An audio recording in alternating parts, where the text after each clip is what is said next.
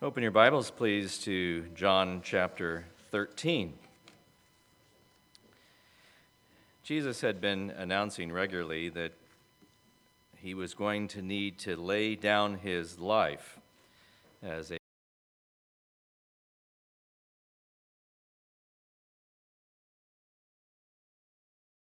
I would hand, uh, but actually even resisted it, uh, argued with him, saying, no, Lord, forbid it, Lord. No, this cannot happen.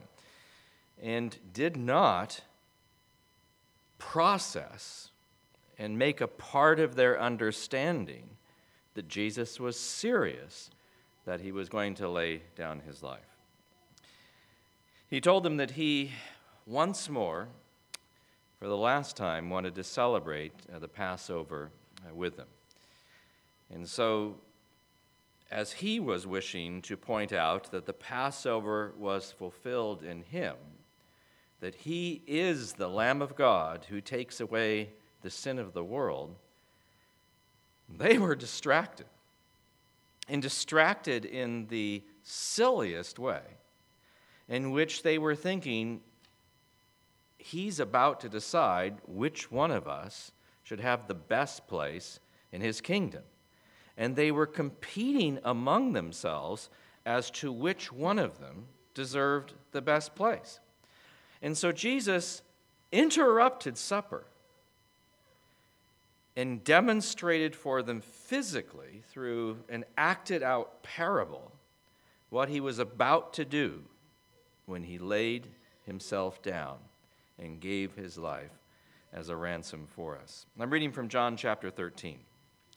Now, before the feast of the Passover, when Jesus knew that his hour had come, meaning that his death is now imminent, and that he should depart from this world to the Father, having loved his own who were in the world, he loved them to the end. He not only loves us in the sense that he is willing, in obedience to the Father's plan, to give his life for us, but he is acting out quite visibly his love for them during the supper. Verse 2 In supper being ended, the devil having already put it into the heart of Judas Iscariot, Simon's son, to betray him, Jesus, knowing that the Father had given all things into his hands and that he'd come from God and was going to God, rose from supper and laid aside his garments and took a towel and girded himself.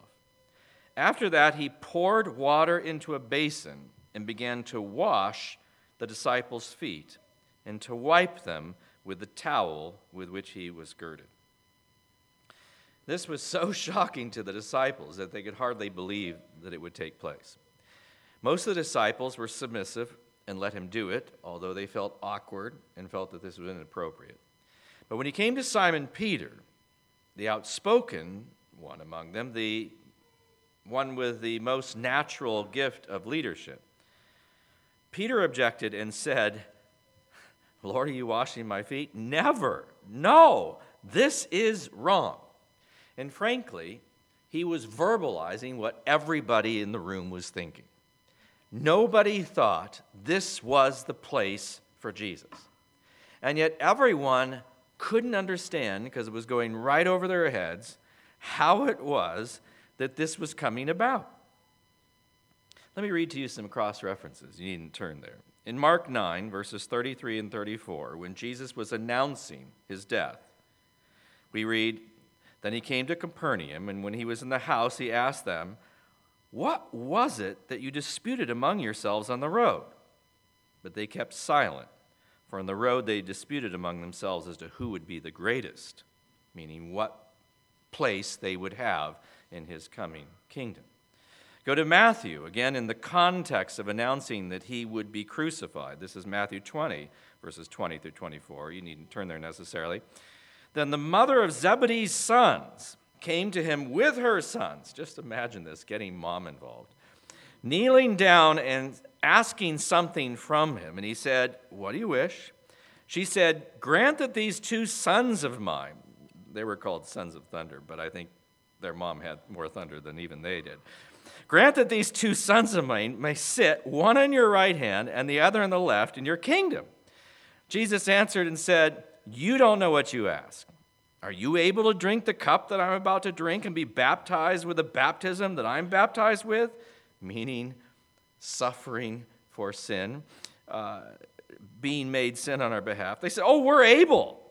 And he said to them, You will indeed drink my cup and be baptized, baptized with a baptism that I'm baptized with. But to sit on my right hand or on my left is not mine to give, but it is for those for whom it is prepared by my Father.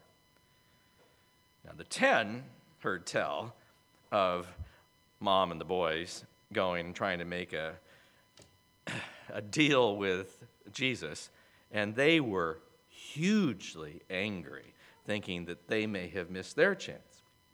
Now, lest you think that the supper had gone along smoothly, if we read Luke's account about what was happening during the supper, which is the celebration of the Passover, which is the symbolism of how a sacrifice is necessary to pay for sins, and that we need to be covered by the blood, and that the lamb in the Passover actually is fulfilled in Jesus Christ. He is that lamb for us.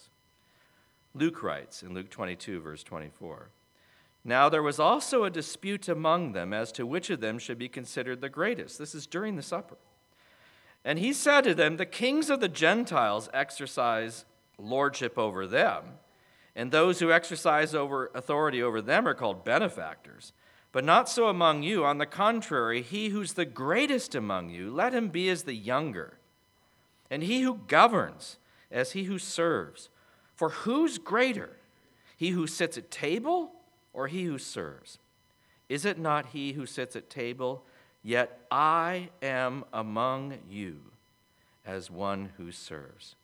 But you are those who have continued to be with me in my trials, and I bestow upon you a kingdom, just as my Father bestowed one upon me, that you may eat and drink at my table in my kingdom, and sit on thrones judging the twelve tribes of Israel. So stop fighting among yourselves and concentrate on what we're doing here. This is Thursday night. When they leave this room, they're going to go up to the Mount of Olives, and Jesus is going to pray. He is going to be arrested. They're going to flee for their, their lives. And they're not paying attention because they're wondering, what can I get out of this? How can I gain position? I'm surely better than these people next to me. And it is incredulous that they would feel this way. Jesus Christ, who made himself of no reputation and took upon himself the form of a bondservant, is having to strip down to look like a slave and go around to each one of them and wash their feet. It was picturing his whole ministry. It was what he wanted them to do to each other. Peter said, Lord, are you washing my feet? John 13, 7. Jesus answered and said to them, What I'm doing, you don't understand now, but you will know after this. Peter said to him, You shall never wash my feet. Jesus answered, If I don't wash you, you have no part of me. Simon Peter said to him, Lord, not my feet only, but also my hands and my feet. And Jesus said to him, He who's bathed needs only to wash his feet, but is completely clean. And you are clean, but not all of you, for he knew who would betray him. Therefore he said, You're not all clean. The concept of being clean is the concept of having your sins forgiven. Eleven of them had a genuine personal relationship with Jesus Christ, had entrusted themselves to him, had understood him as the promised Messiah have come to understand that he truly is the Son of God, and their sins were forgiven. And Jesus is saying, just like your feet need to be washed only, not your whole body, because you're already forgiven of your sins. You have personal relationship with me. This is true of all of you except one, Judas, who's not even saved at all. The washing of his feet is not only to teach them humility and service for one another, it is also to teach them the concept of how, for family forgiveness, they can come to him and he can cleanse them and restore that family kind of relationship. Revelation 1 5 speaks of how he loved us and washed us from our sins in his own blood.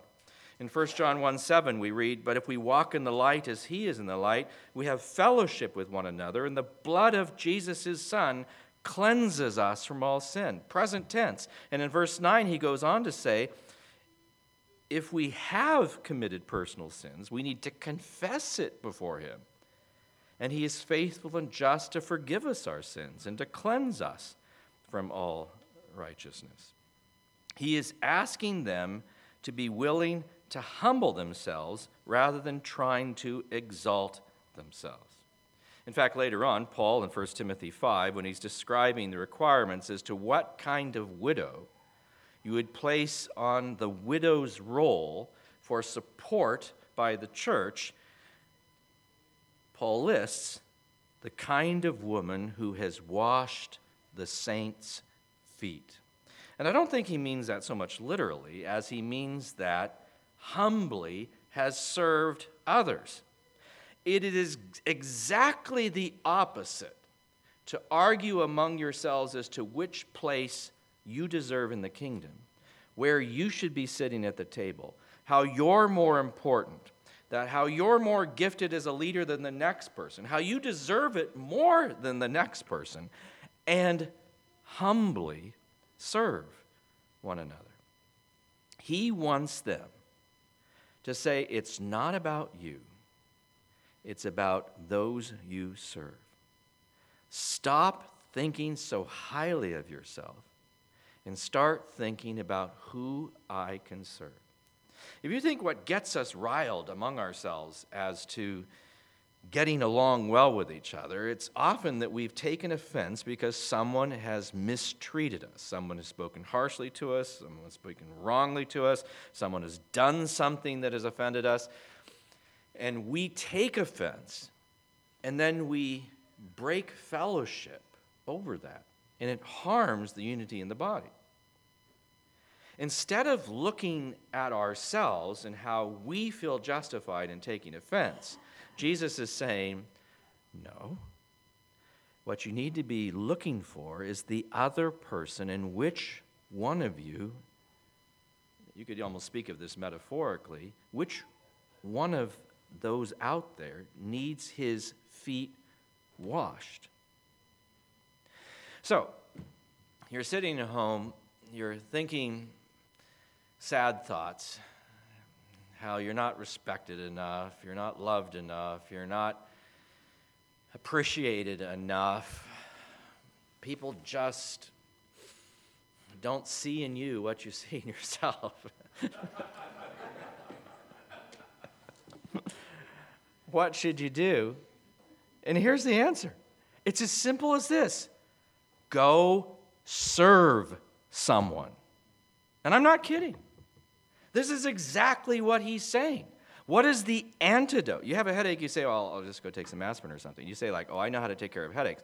How do you take care of feeling sorry for yourself? How do you take care of feeling wounded? How do you take care of, he wronged me and he hasn't apologized? How do you take care of that? And the answer Jesus gives is revolutionary in a sense because it's something we would not have thought of. He says, Go metaphorically, wash somebody's feet. Go help somebody. It's beautiful, it's humbling, and it's curative. It actually works. My wife and I have discovered this as if it is the best tonic possible. Go minister to some needy person and you will say to yourself, you know, I don't feel so bad anymore. I'm not focused on myself. I'm not hurting for myself anymore. I'm enjoying loving someone else as Christ has loved me and letting my love that Christ has given me flow through me as the Holy Spirit helps me minister to someone else. Verse 12, he says, So when he'd washed their feet, he took, he'd taken on his garments and sat down. He, he said to them, This is just like a teacher. Do you know what I've done to you?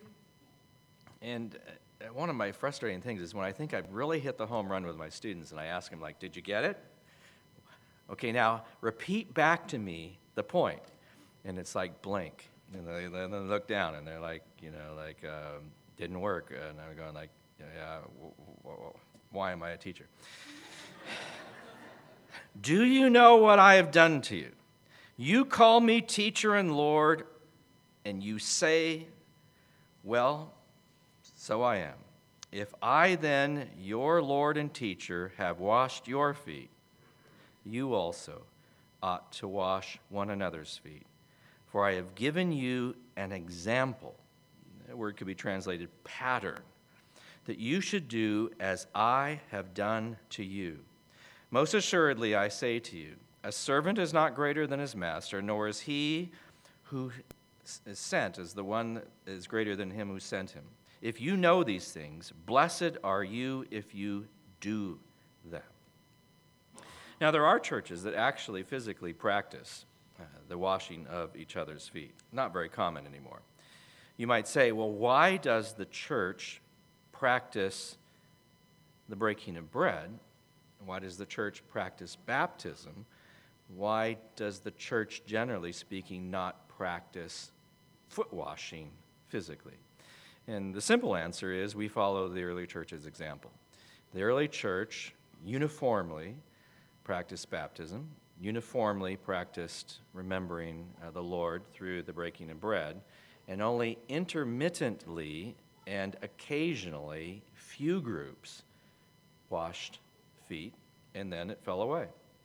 And so, just by the history of watching the early church, we are taking from them the ones that we would consider to be the commands of our Lord to be formed as ordinances, and those that seem to be more of a picture of what He would like us to do. He wants us to meet other people's needs self sacrificially. He is about to give the ultimate sacrifice of meeting our greatest need, which is forgiveness of our sins. He's about to go to the cross. In fact, that'll be tomorrow. And they are completely off target. And he wants them to say, How do I exemplify the love that Christ has shown me? I do this by meeting other people's needs at my personal sacrifice. In fact, since I watch these news programs that uh, put on these people that have these self help kinds of things, and they have all these ideas as to how to eat better, or exercise better, how to be 10% happier.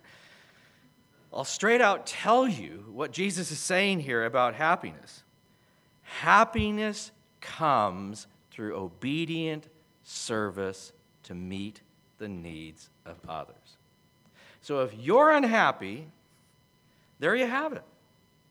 Serve someone else.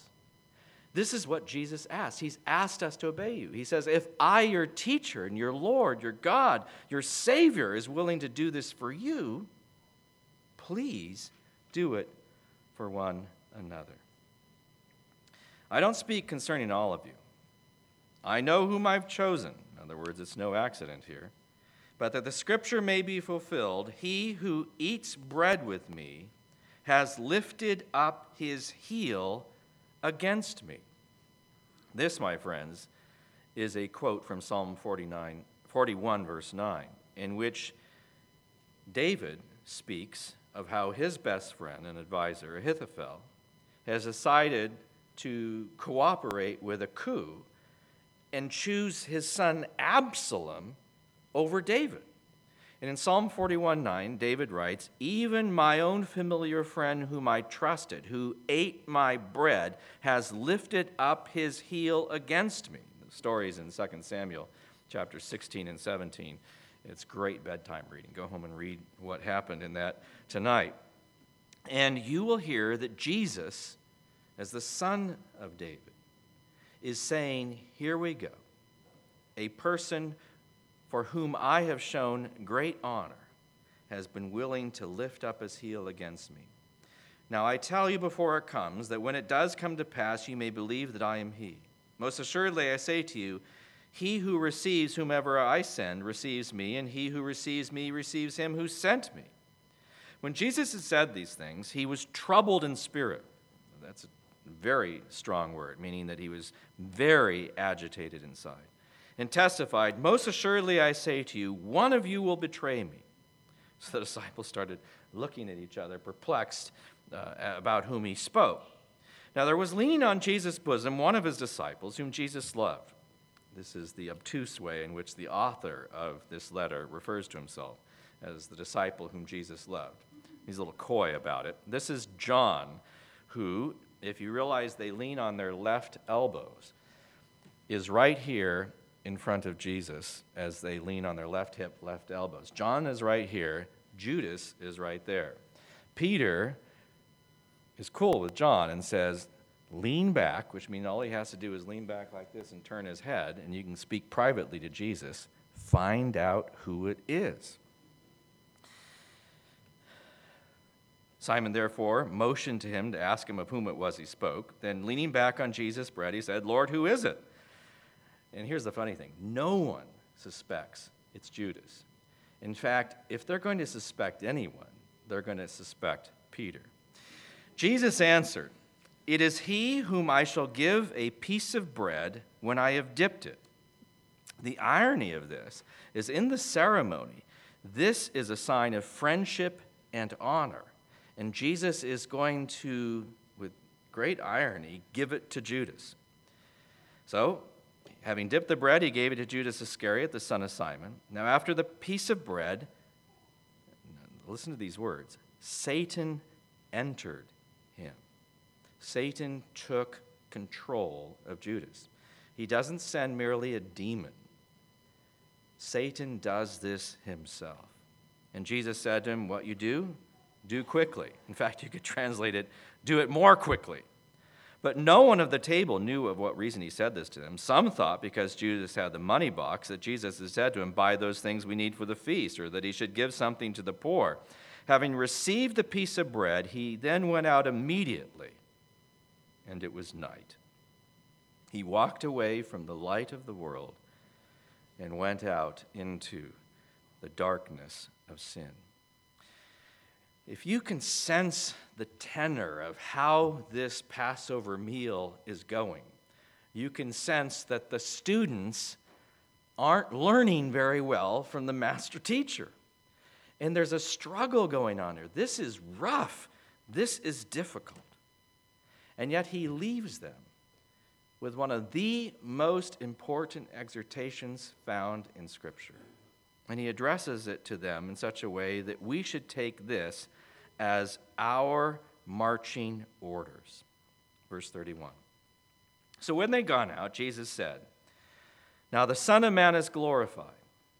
This will be revealed through his death. It's somewhat of an ironic thing that through his death he is glorified because it defeats Satan and makes it possible for the Father to forgive us.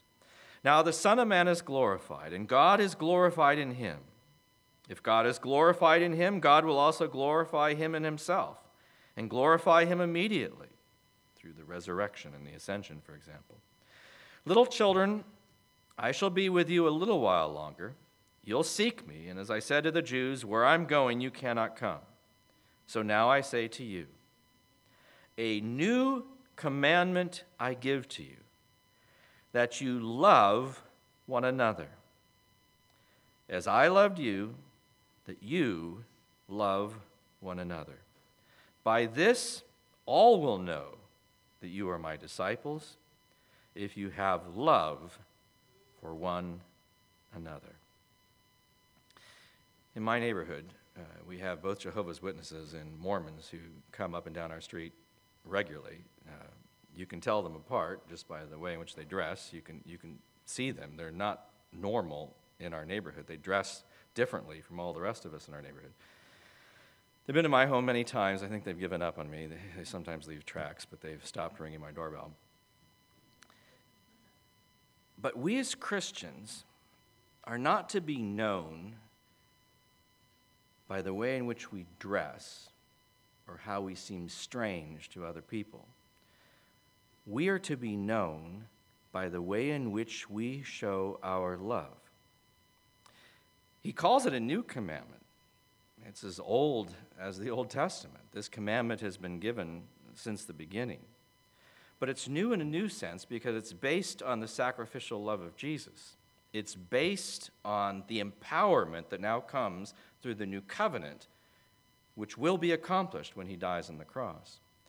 In the Old Covenant, the Mosaic Law, the command was given, but there was no empowerment that came with it. In the New Testament, in the New Covenant, there is not only the command, there's actually the empowerment of the filling of the Holy Spirit, coupled with a new spirit within us and a new heart given to us. And so he enables us to actually succeed in this. And since he calls it new, he says, In this new empowerment through the work that I'm doing on the cross, I give you a command. This is not a suggestion, it is a command. Love one another. As I have loved you, you also love one another.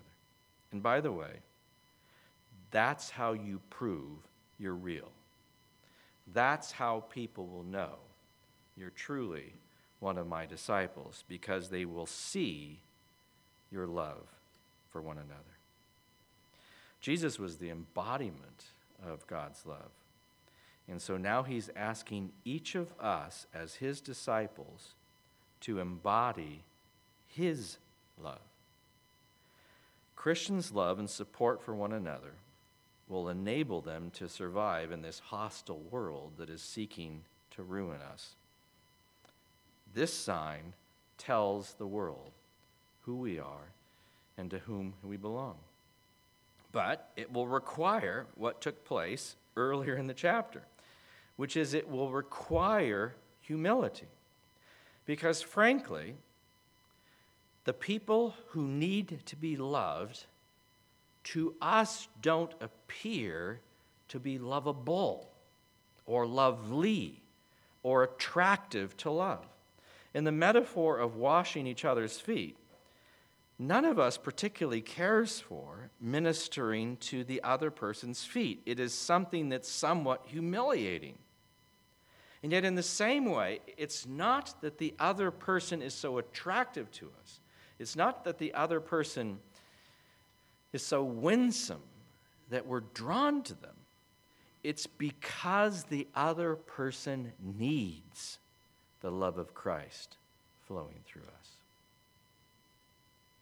And Christ wants to demonstrate his love as we are used as his hands, his feet, his eyes to show God's love to our brothers and sisters in Christ and to others in the whole world.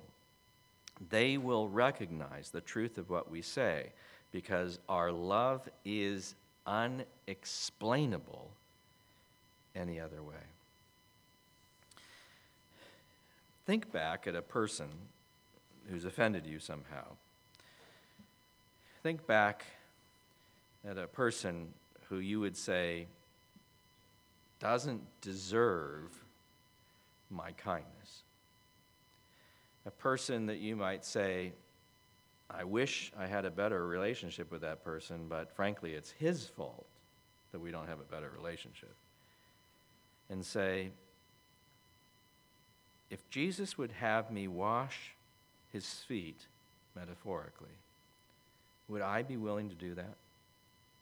if Jesus would have me to reach out to that person, not to adjudicate the situation between us, to point out to him that it's his fault that our relationship is not better, but just to love him as Christ has loved us, would that make a difference? Yes, it will. Because that's exactly what Jesus has asked of us. It's a very hard thing to do if we're focused on, but I am an important person in Christ's kingdom. And I've won the argument over my peers. Remember, they were arguing among, them, among themselves which one of them is the greatest. But if we were to humble ourselves and follow the example of Jesus Christ and say, it's not my position to even wonder what my position would be in his kingdom. It's my role to serve others as Christ has served me. And the purity of that love and expression makes it possible for us to actually demonstrate the change in our hearts and to diffuse the difficulties between us and others and allow people to actually sense the love in our hearts. Whether it's the use of our money, whether it's the use of our time, whether it's the use of the strength of our back, whether it's the use of our tongue in what we say, whether it's the use of some of our possessions. May we not so hold so tightly to these, but may we give these things over to the Lord as tools to be used by Him and say, Lord, impress upon me. How would I serve my brother in such a way that you would be pleased? Would you pray with me to that end? Father, we come before you and ask, uh, humble us. It's not a request that we make lightly. We realize, humanly speaking, not one of us wishes to be humbled. And yet, spiritually speaking, we all need to be. And we all need to be willing to serve without thought of what we could get in return. And so, Father, each of us is now praying to you, asking that you would open our hearts with ideas and leading from your Spirit as to whom, to whom we would reach out and how we would show that love. Oh, Father, the moment our pride rises up, point it out to us and remove it from us. Show us again the humility of your Son as he became one of us and died in our place.